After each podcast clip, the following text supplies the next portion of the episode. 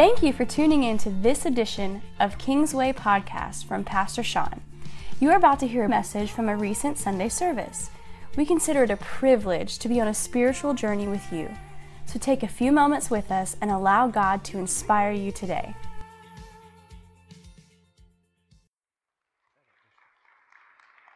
Praise the Lord. Come on, can we give the Lord a hand clap? Tell him we love him this morning. Thank you, Pastor. So honored to be here today. See so many people that known and loved throughout the years. Somebody said, You don't look that much different. I said, I've got bigger bags under my eyes and more gray hair and maybe a few pounds. Maybe. We, we won't claim that. but maybe a few pounds. Amen. If you have your Bibles this morning, I want you to go with me to Isaiah 43 19. And I've wrestled with what I was going to share this morning, and this is a brand new message. I've never preached it before, and it's I'm to I'm to try it out on you. Is that all right? And uh, it's it's really uh, about what God is doing in this new decade that we're entering into. We're not just entering into a new year, 2020, but we're entering into a new era in the body of Christ. We have not been this way before. God is doing a new thing, and I want to talk to you for a few minutes about that. So honored to be here with my beautiful wife. I love her so much, and we've been married next March the 25th. You only forget your anniversary once. March the 25th. I always used to say we either got married on the 25th or the 26th. I knew it was one of those two days, but it was the 25th. And I don't know what year it was because every time I give the year, I give it wrong. One time I was up here uh, preaching, and I said, We got married in 1998. Beth spoke right up. She said, We got married in 1988. She said, Let's get that right because my daughter was born in 1995. She said, Let's get that right. So there was a whole group that used to sit on the front pew, and anytime I would start to say something about a date, they would say 1988. 1988. But we've been married, we'll be 32 years on our 30th anniversary, we went to England and uh, felt led to go to a little town called Bradford, England. When we flew into Manchester, never fly into Manchester. It's the worst airport in the world. Most disorganized place I've ever been. Won't give you a gate. When they call you a gate, you got to run for a mile to try to get to the plane. So flying to Heathrow, don't do not go into Manchester. That's the word of the Lord for today. Do not fly into Manchester. So we went to Manchester, and when you go through customs, they ask you a lot of questions, and I said, This is our 30th anniversary and we're going to Bradford. He said, Why in the world would you go to Bradford? I said, Well, there was an evangelist there by the name of Smith Wigglesworth. Anybody ever heard of him? He had a church there, and the church closed over 100 years ago. And a group, the Lord put the group together. The building's owned by a Muslim, it's in a Muslim neighborhood. You park in a Muslim parking lot where they have a Muslim restaurant. They're all Pakistanis there in that community. But that Muslim said somebody's supposed to come here and open a church, and he wouldn't sell the building or let anybody have it. And they reopened the building. And the Lord told us to go and and be in in that service. So we went and we was in that service. While we were there, there was a lady and a whole group that came. Her name was Lillian DeFinn. She is the great granddaughter of Smith Wigglesworth. Her and her husband have been missionaries to Africa. As a matter of fact, she was born in Africa. They have a church in South Africa that runs thousands of people. And we met her. She prayed with us. We all stayed at the hotel together. We ate lunch together. The BBC, the British Broadcasting Company, came and filmed all of the day of, of all that was happening in that time. And we were there in that history making event.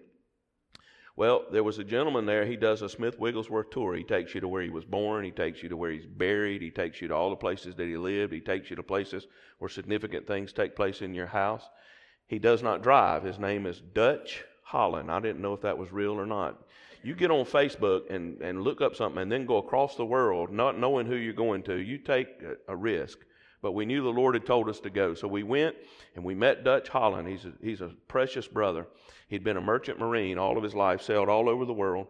And he took us on this tour and he took us around and we met and we had fellowship with them. There was a couple that was there. The lady was from Ethiopia. She had lived in Kenya. Her husband is over uh, cemeteries for England. If you know anything about the history of England, they had uh, conquered the world. The British Empire was worldwide, and they have military cemeteries all over the world. If there's a problem in India, South Africa, Argentina, wherever, he gets on a plane and he goes and solves that problem. Well, this lady his wife is Ethiopian, but they had lived in Nairobi, Kenya. She said, "What what what church are you part of?" I said, "I'm a part of the International Pentecostal Holiness Church, the IPHC." She said, Really? I, she said, Do you know Philip List? I said, I sure do. Do you know Ron Wooten? She said, I do. He is our head missionary in Kenya. Ron and his wife, I think your church may support them here, uh, are in Kenya. They had been their pastors. So here we are in England meeting people who are of the same tribe that we're part of, know the same people that we know. Only God could orchestrate those things. So on our 30th anniversary, we went to England. Now, on our 32nd anniversary, we're probably just going to stay home. Amen. we're not going to church. Usually I take her to a revival somewhere on our anniversary. She said, Why do you always take me to church? I said, We got married in church. I'm just trying to keep hope alive. Amen. So, so we will be going back to, I'll be going to Panama next month. This will be my fourth, maybe fifth trip to Panama. And then in June, we'll be going back to London. We're flying through Heathrow. Uh, and we're going to London. We'll be teaching. We have a tremendous ministry there our missionary is Harold Presley. I don't know if you know the Presley, some of you may. Uh, they've been there many years. We have a church there called Fountain of Living Waters. We have a school of ministry. I'll be teaching in the school of ministry. This will be my fourth trip to England. And I'll be teaching in the school of ministry, and then we'll be preaching there in the Fountain of Living Waters uh, on, on Sunday morning. And it's a tremendous church, and I ask for your prayers. I covet your prayers. Many of you have probably gotten this book. I know Sean's bought quite a few of them. It's called 21 Days of Transformation. I either got to find some new places to go or write another book. Amen. But I have a few copies. Beth has them with them. They're $10. All the monies that comes in from the book goes into our ministry, E4 Ministries, which is a 501c3 that we set up some years ago to do missions. And all of this helps us go around the world. I've sold a number of these, and this has sent us around the world. I think in the last few years we've been to about 10, maybe 11 nations total. And uh, this has helped us do that. So if you don't have one and you'd like to have one, it's a 21 day study. You can read it over 21 days. Some folks just sit down and read it through. It's an easy read. I made it for men. I made it short and got big words. Amen. So uh, it's an easy read, and it'll help you in this time to understand who the Holy Spirit is. Amen. You love Jesus. You ready for the word this morning? I, Isaiah chapter 43, verse 19. And uh, I want to read it from uh, the New King James Version, and then I want to share it from the Passion Translation. Behold, I will do a new thing now, it shall spring forth. Shall you not know it? I will even make a road in the wilderness and rivers in the desert. Let's read it from the Passion Translation. Listen to what it says. I am doing something brand new. Everybody say brand new. Something unheard of. Even now it sprouts and grows and matures. Don't you perceive it? I will make a way in the wilderness and open up flowing streams in the desert. There is a six letter word that we don't often hear talked about in church settings. It's simply spelled this way C H A N G E. Everybody say that with me change. I've never understood why we're so resistant often in the body of Christ to change in the church. Perhaps one reason is because uh, we are resistant to change is because we limit the Holy One of Israel by our past experiences or our, our own limited understanding. Recently, Beth and I, in a time of prayer and in seeking the Lord, the Lord spoke to me and He said, Son, in this season, don't limit me. Don't limit the Holy One of Israel. In Psalm 78, verse 41, it says, Yes, again and again they tempted God and they limited the Holy One of Israel. We must not limit God by our past experiences because God is greater than our past. We must not limit God by our own understanding because Isaiah 55, verse 8 and 9 says, My thoughts are not your thoughts, nor are my ways your ways says the Lord, for the heavens are higher than the earth, so are my ways higher than your ways, and my thoughts than your thoughts. So I believe we must take the limits off of God. Every year I go to the Lord and I seek God for prophetic direction for the coming year. Last year, as I was seeking the Lord for the year 2019, He gave me the simple phrase GPS. How many of you have a GPS in your car? And as I came up to 95 today from Silver Spring, where I was staying with my daughter, as I came up 95, Siri. And Siri don't understand me. Siri just cannot get a hold of my southern accent. I can ask for a Coca Cola and, and, and get directions to the zoo. Amen. And, uh, but Siri said, as you come up here, take the exit to the right. On there was no exit to the right. It was just 95 was going right. I thought, that's not an exit. She got that wrong. GPS, Global Positioning Systems. And GPS simply stood for this G was the goodness of God. How many of you experienced God's goodness last year? Somebody didn't have a house and received a house. That's the goodness of God. Come on, somebody. Somebody got their heart fine tuned, didn't have to have a pacemaker. That is the goodness of God. Did anybody experience the goodness of God? As a matter of fact, when I drove up, I saw it right up on the on the. It used to say exit 32B and and all of that, but now it says God is good. Hallelujah. I want to tell you, God revealed His goodness, and He's not finished revealing His goodness in this year. The second thing, P stands for positioned by God. There was a lot of movement in the body of Christ last year. There was a lot of shifting and shaking in the body of Christ. God's just trying to get us in position because God's about to visit us one more time in these last days. God's not finished with visitation. The church's best days is not behind it because the glory of the latter house is going to be greater than the glory of the former house. Can you say amen? Then the last uh, S, GPS, the last was for storms. Last year was stormy. Some of us walked through some storms. I'll say last year was one of the most challenging years that Beth and I have had in ministry, in our whole ministry of 32 years or more. It was a challenging year. It was a stormy year. But I want to tell you the goodness of God and the positioning of God resulted from the storm. Some of you are encountering some storms today, maybe in your health, maybe in your finances, maybe in your emotions, maybe in your family. I don't know where you are today, but God knows where you are. And I've come to tell you that the storm's not going to tear you up, but God's going to use the storm to take you up. The storm is not going to overwhelm you, but in the midst of the storm, God is going to reveal His goodness. We serve a good, good Father. Can you say amen? If I had to title this year, I would title it, title it as the year of double. The year of double. Now, when I get an ice cream, I don't want a single scoop. I want a double scoop. Come on, somebody. I want that thing piled high because ice cream is of the Lord. I was in a conference this weekend and, and, and I was sitting at the table with the pastor and the, the, they were coming by and they said, Would you like cake? I said, Oh, sure. And one of the pastors said, Oh, no, I can't have cake. I said, Oh, cake's in the scripture, brother.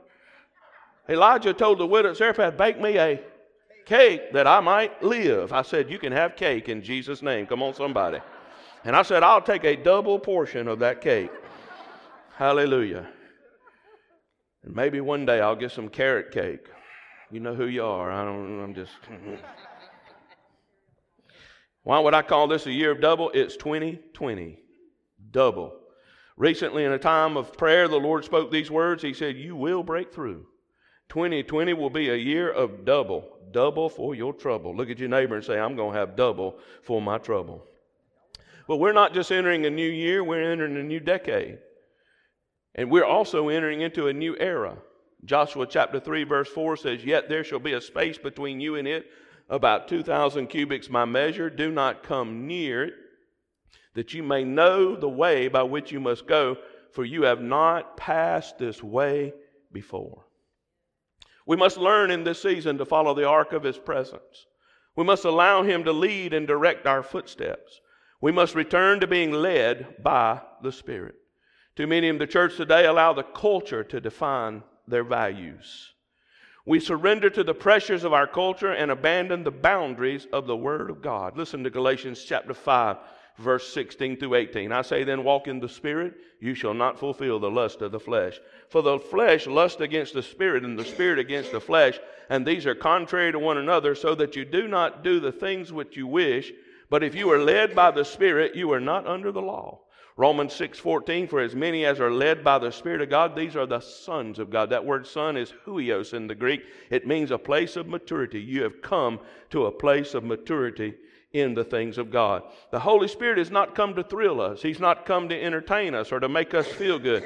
He has come to manifest Jesus and to make us fall in love with him.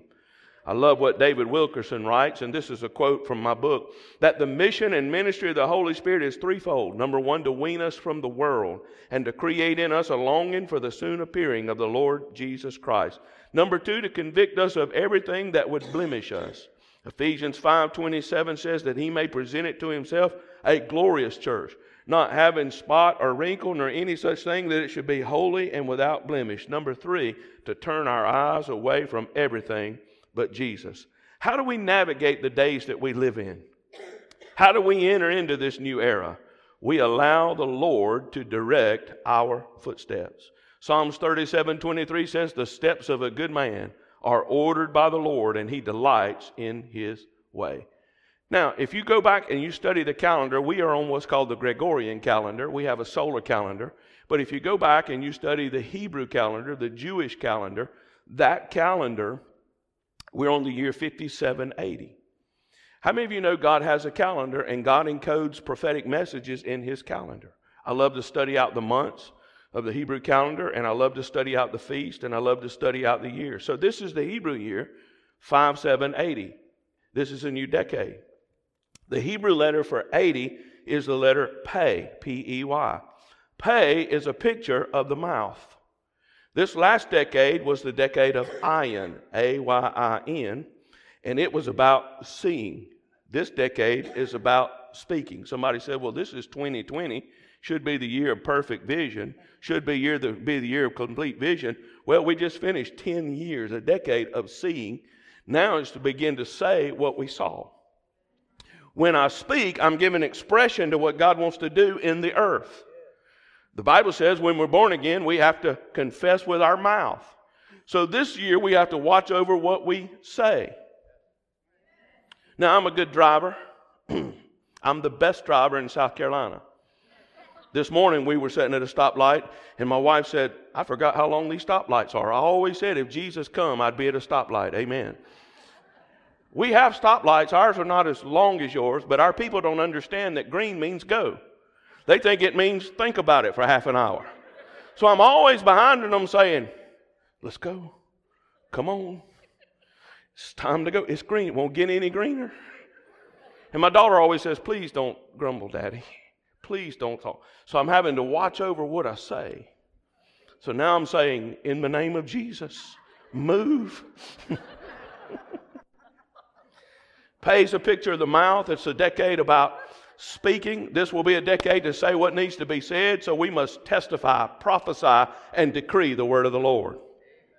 So, what are you speaking over your circumstances? What are you declaring over your health today?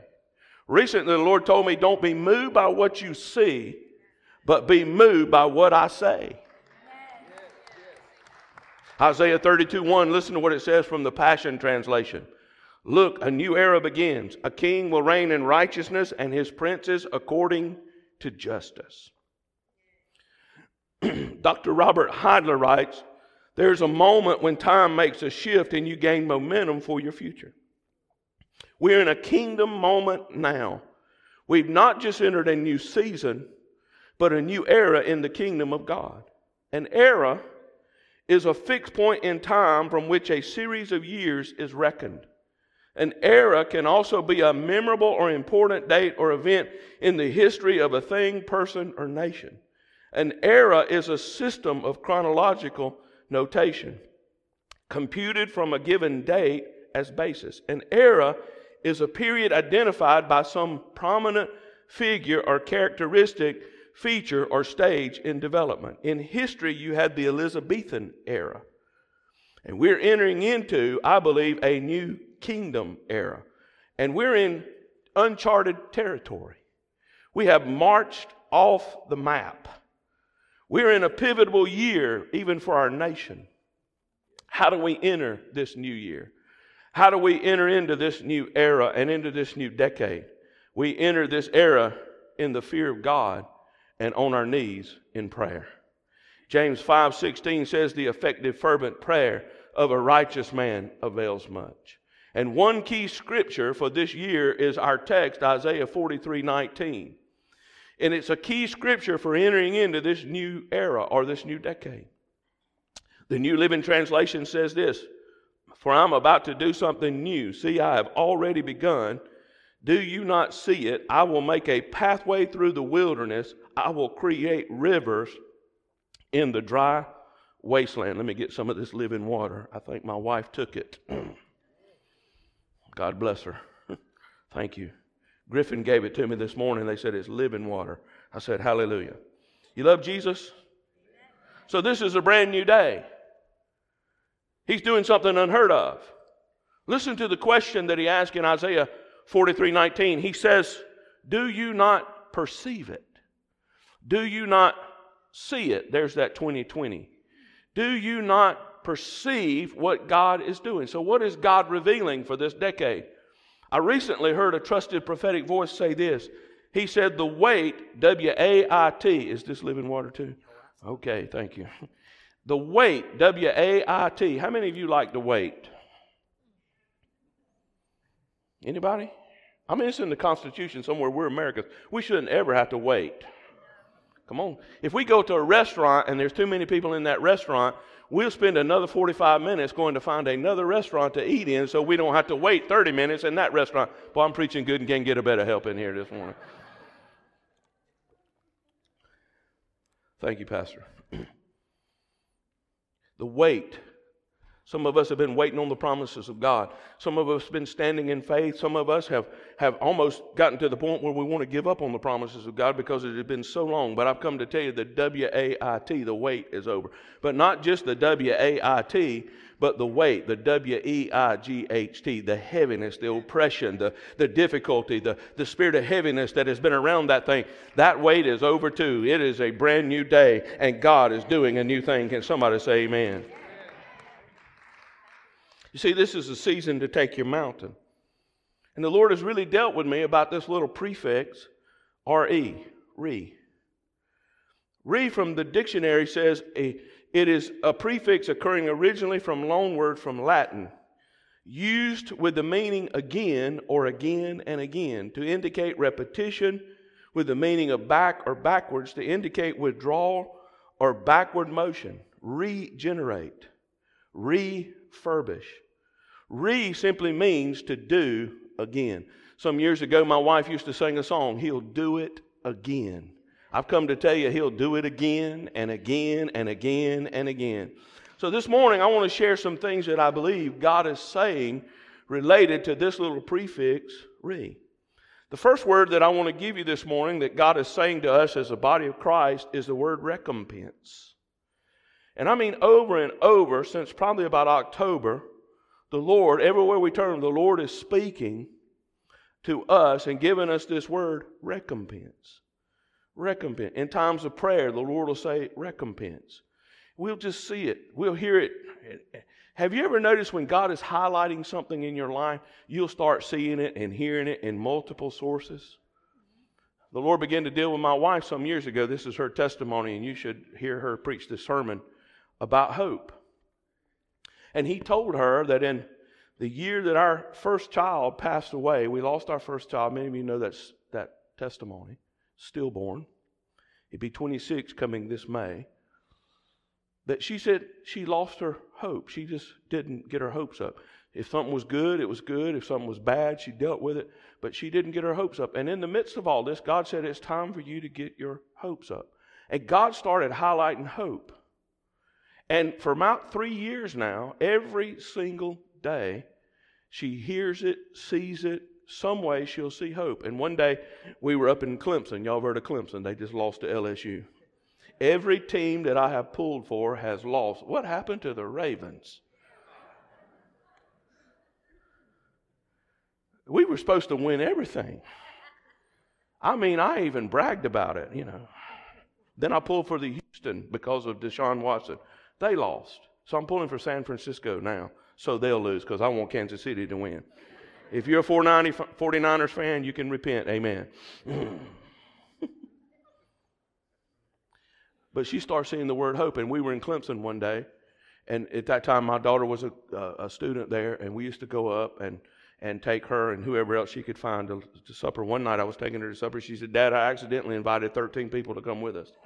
I said, How do you accidentally invite 13 people to come to supper with us? She said, Well, this one heard that we were going and that one, and I had to, I said, Well, let's quit inviting so many at one time. But we have a ministry to college students, as many of you know. So we wound up taking about six of them to supper. And that night she said, I hadn't seen it all day. And I said, Well, Lord, maybe this is the time. And she walked into a little coffee shop there called All In. And there on the on the counter was a little jar that somebody had made for someone that was struggling physically, and they were asking you to put change in, and across that jar was written hope. So she made a picture and sent it to me. Look, hope. I saw it today.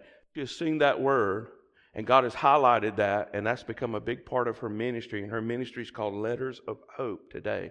It's become a part of our life, that word hope. So if God is highlighting something in your life, He's saying something to you, He's speaking something to you. And one of the words that God is highlighting for this season is the word recompense. Now, recompense is about payback. The enemy has to pay us back in the decade of pay. I've just been saying it this way Lord, I'm going to get my pay in pay. and everywhere we turn, we hear and see the word recompense. Last Tuesday evening, before we went to bed, Beth said, I asked the Lord to give me a verse to read, and He just simply impressed on her, go to Isaiah 62 11. And on her iPad, I guess is where she was at, the version that she had turned to on her iPad was the Amplified version. Listen to what it says Behold, the Lord has proclaimed to the end of the earth, say to the daughter of Zion, Behold, your salvation comes in the person of the Lord. Behold, his reward is with him, and his work and recompense before him. Now, what is recompense? Let me tell you what recompense is. Recompense is repayment with indemnification. Recompense, as defined as to repay, remunerate, reward, as for service, to give or pay compensation for, to make restitution or requital for damage, injury, or the like. Recompense is more than just being repaid, it is repayment with interest. Somebody ought to give God praise there, sir. When I was living here and I lived in Abingdon, Maryland, one day I was there on, uh, on, on whatever road that is, there coming home from Bel Air, and I was sitting at a, at a red light. That's what you do in Maryland. I lived here 13 years, 10 of them I was stuck in traffic. Amen. And, and so I was at this stoplight, and a guy just plowed right in the back of me. I didn't see him coming, I couldn't brace for it, and he hit me and just knocked me forward. He jumped right out, came right up to look at He said, Man, I'm so sorry. This is my wife's car, just driving it from the shop. Something happened to the brakes. I just could not stop, and he hit me. So I had some physical issues as a result of that accident. So I had to go through therapy, I had to go get x rays, had to do all those things. So his insurance company called me, and they would call me pretty regular and say, We want you to sign this paper so that I can get released and we can close this claim. And I wouldn't sign the paper just yet. I said, I want to make sure that everything's good. And I just, you know, trying to be wise, not trying to get anything that I shouldn't get or anything. But how many of you know that sometimes insurance companies will just kind of press you a little forward? I'm preaching good and can't get no help in here. so finally, the lady called me one day and she said, Well, I see you finished your treatments. I see, have you been out of work? And did you miss time at work? I said, Well, I'm on salary and I never missed any time from work and you don't have to reimburse me for that. She said, But we want to give you something for pain and suffering. I said, Oh, I've had a lot of pain. And I've had a lot of suffering in my life. I might have even broke into song, you know, nobody knows the troubles I've seen. but they gave me money for pain and suffering. That's a good definition of recompense. Beginning this year, there's going to be recompense. The enemy is going to have to repay us with interest, and he's even going to have to give you some money for the pain and the suffering that you had to walk through in that season of trial as those storms came upon you in the name of the Lord. I don't know about you, but the enemy's stolen some things from my family. And I'm ready to see him repay my family for our losses. And I'm not just going to get back my stuff, I'm getting it back plus interest. Now, what does the Bible say about recompense? Let me give you these real quick and we'll move on. Deuteronomy chapter 32, verse 35 says, Vengeance is mine and recompense. 2 Samuel 22, 21, the Lord rewarded me according to my righteousness, according to the cleanness of my hands, he has recompensed me. Psalms 18, 20 says, the Lord rewarded me according to my righteousness, according to the cleanness of my hands, he has recompensed me. Isaiah 35, verse 4 say to those who are fearful hearted, Be strong, do not fear. Behold, your God will come with vengeance, with the recompense of God. He will come and save you. In Proverbs 11, 31, if the righteous will be recompensed on the earth, how much more the ungodly and the sinner? In Proverbs 16, 31, it reveals that the thief has to restore sevenfold what was stolen. It's time for somebody in this house today to rise up in faith and declare, I'm going to receive repayment for all the things the enemy stole from me, and I'm going to get it with indemnification. I'm going to have it with interest in the name of the Lord. Come on, somebody, and give God praise. The second thing that God spoke to me is this will be a year that He will reopen doors. What does that mean? I wrote this down and I said, Lord, I want to research this. I want to find out what this means. Doors that have been closed will reopen this year. In 2017, the Lord instructed me to take a key. I gave my key to my wife. And I, you remember, I came here with keys, gave everybody keys. I took those keys all over the place. I took them to London. I took them to Panama. I got on a, I, I had four guys with me going to Panama, and I gave them all keys. We had about 500 keys. We had these bags of keys. And when I went through the security, the guy said, What in the world is all these keys? I said, Look here, I'm a pastor. I'm going on a mission trip. This is a sermon. And I gave him a little synopsis of the sermon. He said, Oh, praise the Lord. He said, I just came. There you go. There's a key. This thing has been to Lebanon, everywhere. It's going to Turkey in a few weeks. Praise God. And I took that key and I said, here's what I'm doing. I'm taking these keys and preaching a message in Panama. He said, Oh, praise the Lord. He said, I just got back from the Dominican Republic. I'm a believer. Just bring your keys on through. So the Lord just got our keys on through the airport. I'm telling you, when I left Panama, every kid in Panama, everybody in that church had a key around their neck. The pastor had it around the dash of his car. He said, It's the key to the kingdom. And I mean, God used that. And on a Friday night in Panama, we had a Holy Ghost service where God opened the heavens and He broke oppression and an attack attack that had gone on against that church where a powerful witch had put a death warrant on that pastor and his pastor's family out of Venezuela. And they, for months, had prayed and fasted and sought God.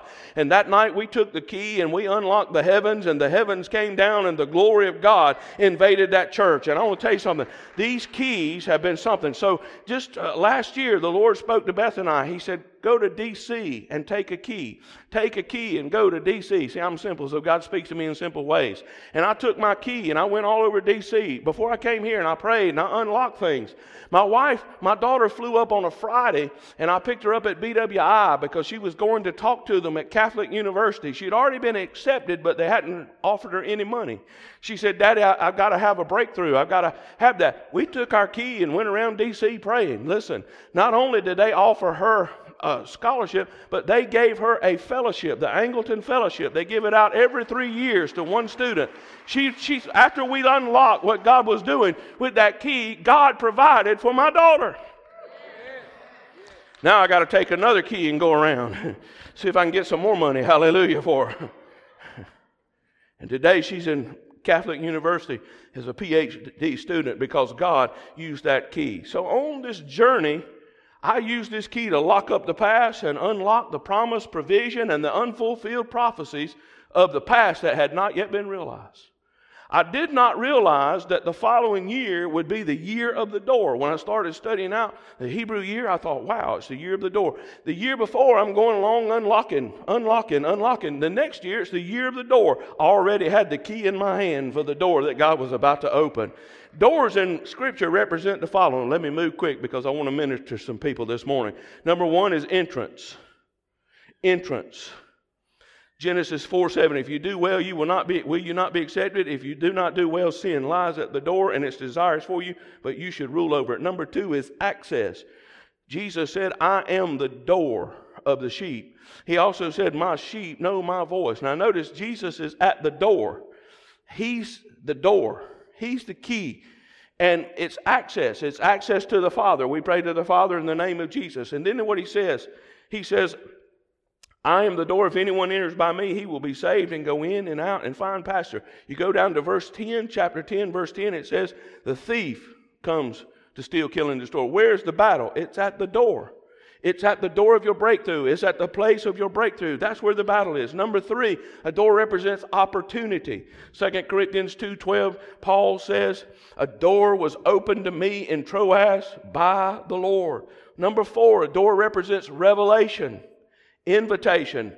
Revelation 4.1, after these things I looked and I heard a voice like a trumpet and it was saying, come up higher and I felt a door open in heaven.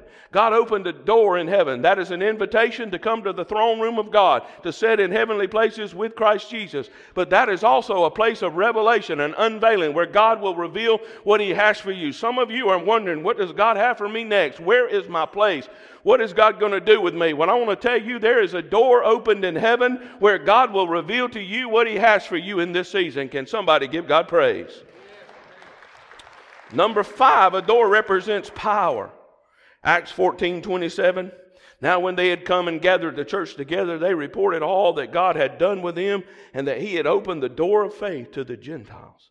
Number six is deliverance. Acts 5:19. But at night an angel of the Lord opened the prison doors and brought them out. You remember Peter, locked up in prison, in solitary confinement in the maximum security cell because he preached Jesus. He was a threat to that whole religious structure.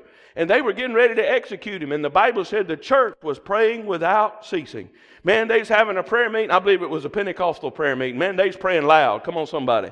They was praying loud. They was, they was serious. They were travailing before God. They were walking around praying. And the Bible said Peter was asleep. Now listen, if I was facing execution tomorrow, I might not be asleep. I might be trying to think of a way to get a hold of my attorney to get me a last minute appeal. But Peter had perfect peace. And the church was praying, and an angel came into that prison, walked right through those steel doors. And when Peter came to himself, he's standing out on the street outside the prison. Come on, somebody. And he went to the church and knocked on the door of the church, and they wouldn't let him in. They said, You can't be Peter. You're in prison and we're in here praying. Tells me they weren't praying with a lot of faith, but God honored their prayers. Come on, somebody. And God will open a door for you even if it's in prison and bring you out. I've come to tell you, He's a God of deliverance. And the last thing a door represents is protection. Is this okay? Protection. Exodus 12, 7. And they shall take some of the blood and put it on the two doorposts and on the lintel of the houses where they eat it. Put the blood of Jesus on your door. Hallelujah. There's power in the blood, there's protection in the blood. A door represents the protection of God. So, what does it mean that God is reopening doors? Well, what about that promotion or increase you were promised, but something happened and you didn't receive it? You knew that job was yours. You prayed about it. You knew in your heart that was supposed to be my position. But something happened. Politics got in it. They gave it to the, the boss's nephew. And you were robbed of that promotion. God's going to reopen a door for you this year. What about that promised opportunity? Perhaps the enemy hindered the door you knew was from the Lord from opening. This is a year of reopening doors. And Rick, as I've been preaching, I've been hearing the Lord saying there's a reopening of doors that have previously been closed for your ministry. God is about to explode your ministry. God is about to do such a thing that you're going to be heard, your voice is going to be heard, not just in one nation or two nations, but in many nations, nations plural.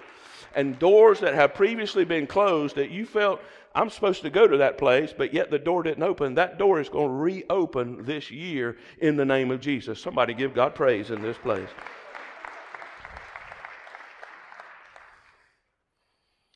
Revelation 3 8, I know your work. See, I've set before you an open door, and no one can shut it. Lift your right hand and say, Lord, I'm ready for my door to reopen.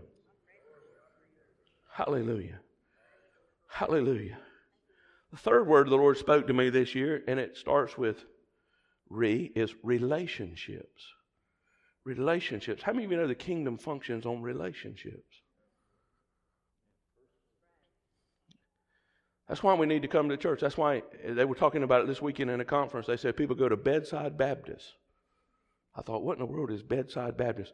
Said they watch it on Facebook Live while they're in the bed.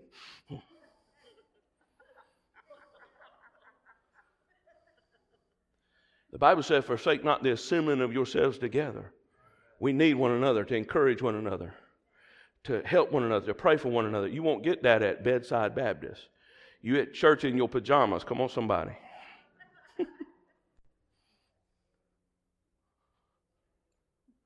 there are key relationships God's placing on your path this year.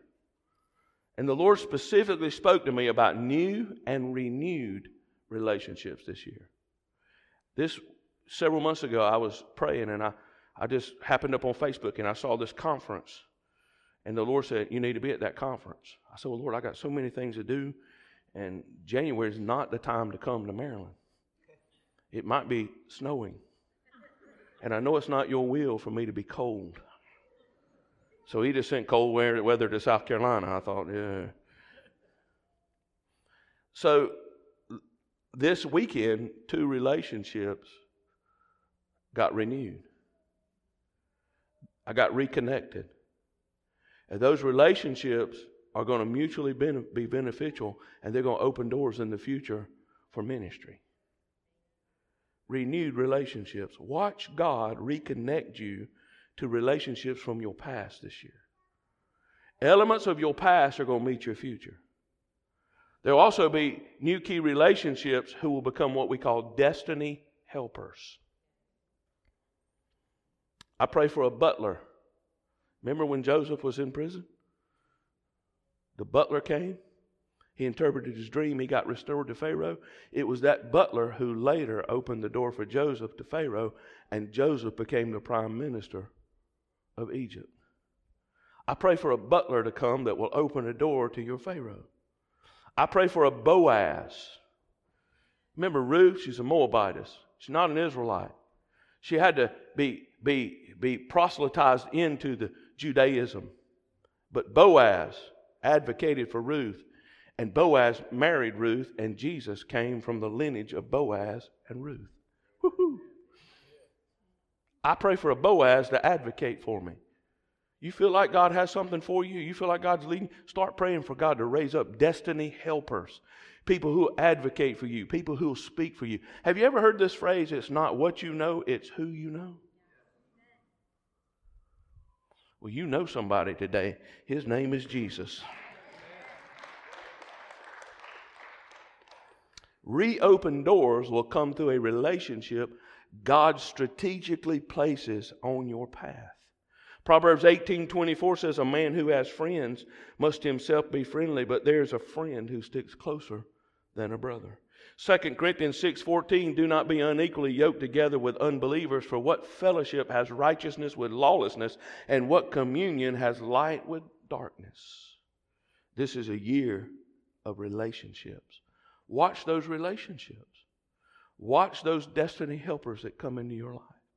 Watch that supervisor that takes an interest for you and says, I see potential in you. I see something in you. I'm going to help you I'm going to work with you.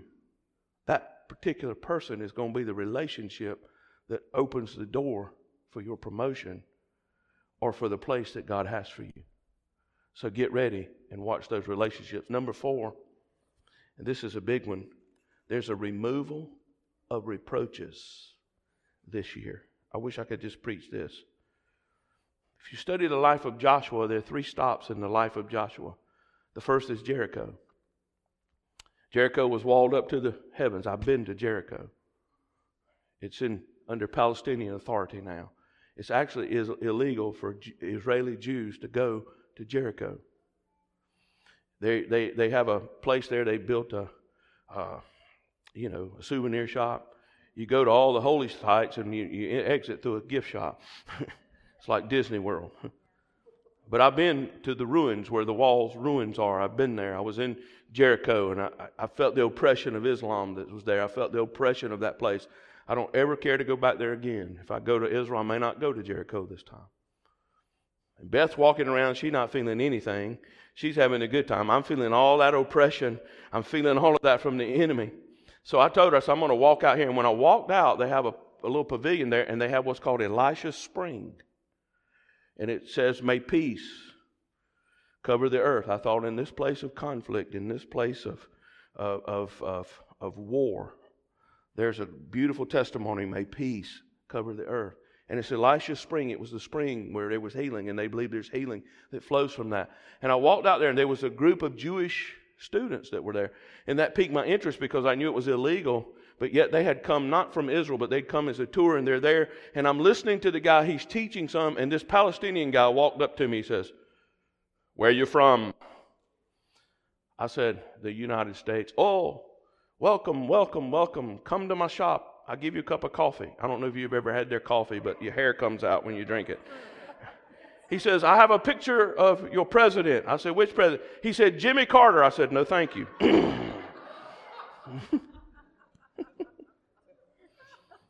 I've been to Jericho.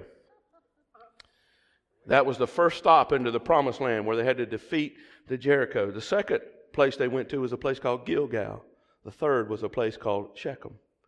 Jericho and Shechem were bookends in Joshua's life. But they came to a place called Gilgal. Gilgal means to roll away. Joshua 4:19 says, "Now the people came up from the Jordan on the 10th day of the first month, and they camped in Gilgal on the east border of Jericho." And in Joshua chapter 5 verse 2 and 4, Joshua made flint knives and he circumcised the sons of Israel who had never been circumcised in the wilderness. Now think about this. He turned his back on his enemies and he incapacitated his armies. God required him to do this. Sometimes God will require you to lay down your weapons and to incapacitate you in the presence of your enemies because God is going to fight your battle for you. And he told them, Sanctify yourself, for tomorrow I will do wonders among you. In verse 9, after all the Jewish men had been circumcised, we learn the results. Then the Lord said to Joshua, This day I have rolled away the reproach of Egypt from you. Therefore, the name of the place is called Gilgal to this day. I want you to see this. I have rolled away the reproach of Egypt from you. What was the reproach of Egypt? The children of Israel were on the stage of the nations. They were making fun of them that they were slaves in Egypt. If God is so good, if the God you serve is great, how can a great God allow you to be slaves? A reproach is the wagging of the tongue of the enemy. And he'll say this there's an inconsistency between your testimony and your predicament. I'm testifying that God is good, but I'm dealing with sickness in my body. I'm testifying that God is my healer, yet I have sickness in my body. I'm testifying that God is my source and my supply, yet I'm battling a financial issue in my life. You see, a reproach is when your promise does not meet up with your circumstance. And he said, Now I'm going to roll away the reproach of Israel. Their testimony rises up that they serve a mighty God. They serve a mighty God. Yet, how can you testify how great God is when your circumstances are not what they should be? I like what Ron Carpenter Jr. said. He said, I was broke, but I didn't think I was supposed to be. I was sick, but I didn't think I was supposed to be. I had trouble from the enemy, but I didn't think I was supposed to. You see, the Bible said, No weapon formed against you shall prosper. It didn't say weapons wouldn't be prospered. Didn't say the enemy wouldn't come against you, but it said the enemy cannot cause that weapon to prosper because you're a child of the king. And sometimes when I'm believing God for a certain thing, the very opposite of what God has promised me is what I'm experiencing. And the enemy will come and say, if God said that, how can you, how can you be in this place? If God really said that, why are you in this place that you're in? You haven't seen the realization of what God promised you. Did God really say that? And I mean, he comes to sow doubt. That is the reproach of Egypt. But I've come to tell you that in 2020, beginning this year and throughout this, God is about to roll the reproach of Egypt off of us. God is about to roll the reproach of the past off of us. God is about to embalm the past. God is about to put the past behind us. God is about to do something new. I believe we're coming into a time of a divine reset. When your pastor first became youth pastor here at this church, he was walking around with a MacBook under his arm. And I needed a new computer, and he come along and he convinced me to buy a MacBook. And I went to the Apple store in Towson, and I went in, and I bought a white 2008 MacBook, weighed about 30 pounds, carried it all over the place, thought it was portable, nothing like today. From that time on, I've been stuck. I have an iPhone, an iPad, an Apple Watch, an iMac. I, am all Apple. And now I'm probably more fervent about it than he was then. Matter of fact, people in my church have abandoned PCs and gotten MacBooks. I told them that's the only way you're going to go to heaven. You got to get rid of that junk. Our church is not apostolic, but it's apostolic. Come on, somebody. And ever so often, this technology don't work. Not long ago, I reset the, I, updated the, the, the software on this watch, and it wouldn't work. I mean, it would not work. I blamed it on Apple and their buggy software. I said they just recently. But the truth is, some bug got in there. You know what I had to do? I had to take it through what's called a hard reset. Sometimes when your phone don't work and you call one eight hundred, whatever it is, Apple, and that technician, they said, "Have you tried resetting it?" I said, "Honey, I've reset that thing so many times it can't be reset anymore." But what they'll do is they'll have you to reset that system. And when you reset that system, it has a way of clearing out the old. Therefore, it can operate in the way. And God is bringing us into a place of divine reset. As a matter of fact, there's a divine reset that's taking place in this house this morning. God is about to roll away the reproach, He's about to reset some things in our lives. I'm about to be finished.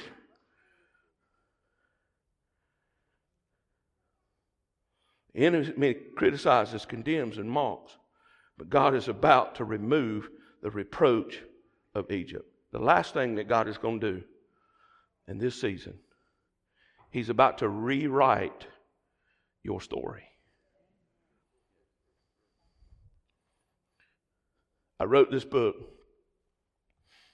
I kept having these prophecies about books.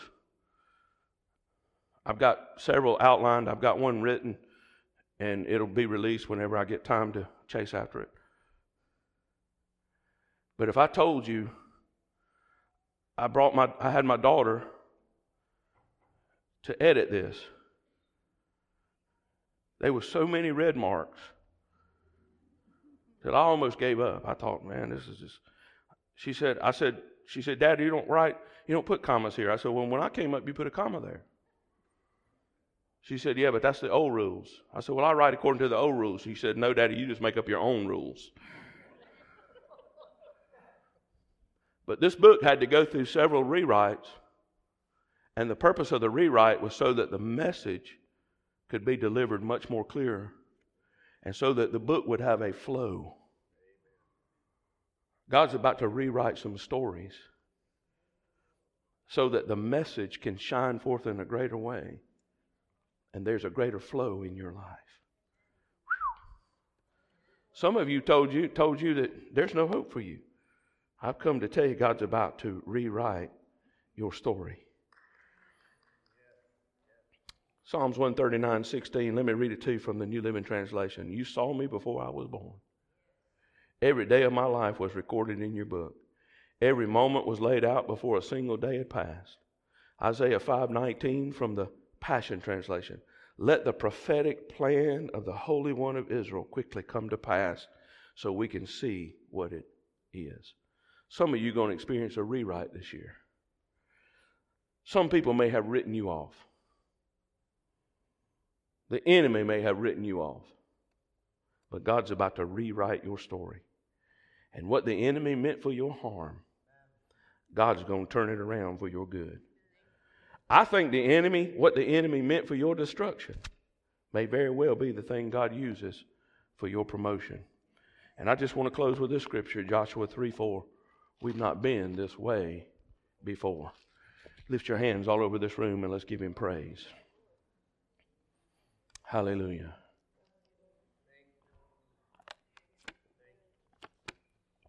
Thank you for being patient and allow me to work that message out on you. But I believe that's what God is saying to us for this coming decade. We have not been this way before. We at Kingsway hope you enjoyed this message from Pastor Sean. It was not by chance you listened to it. God is speaking to you. Visit kingswaycc.org to find the podcast from Pastor Sean. We pray today that this somehow inspired you to draw closer to God and to connect with His people, His purpose, and His power. God bless you.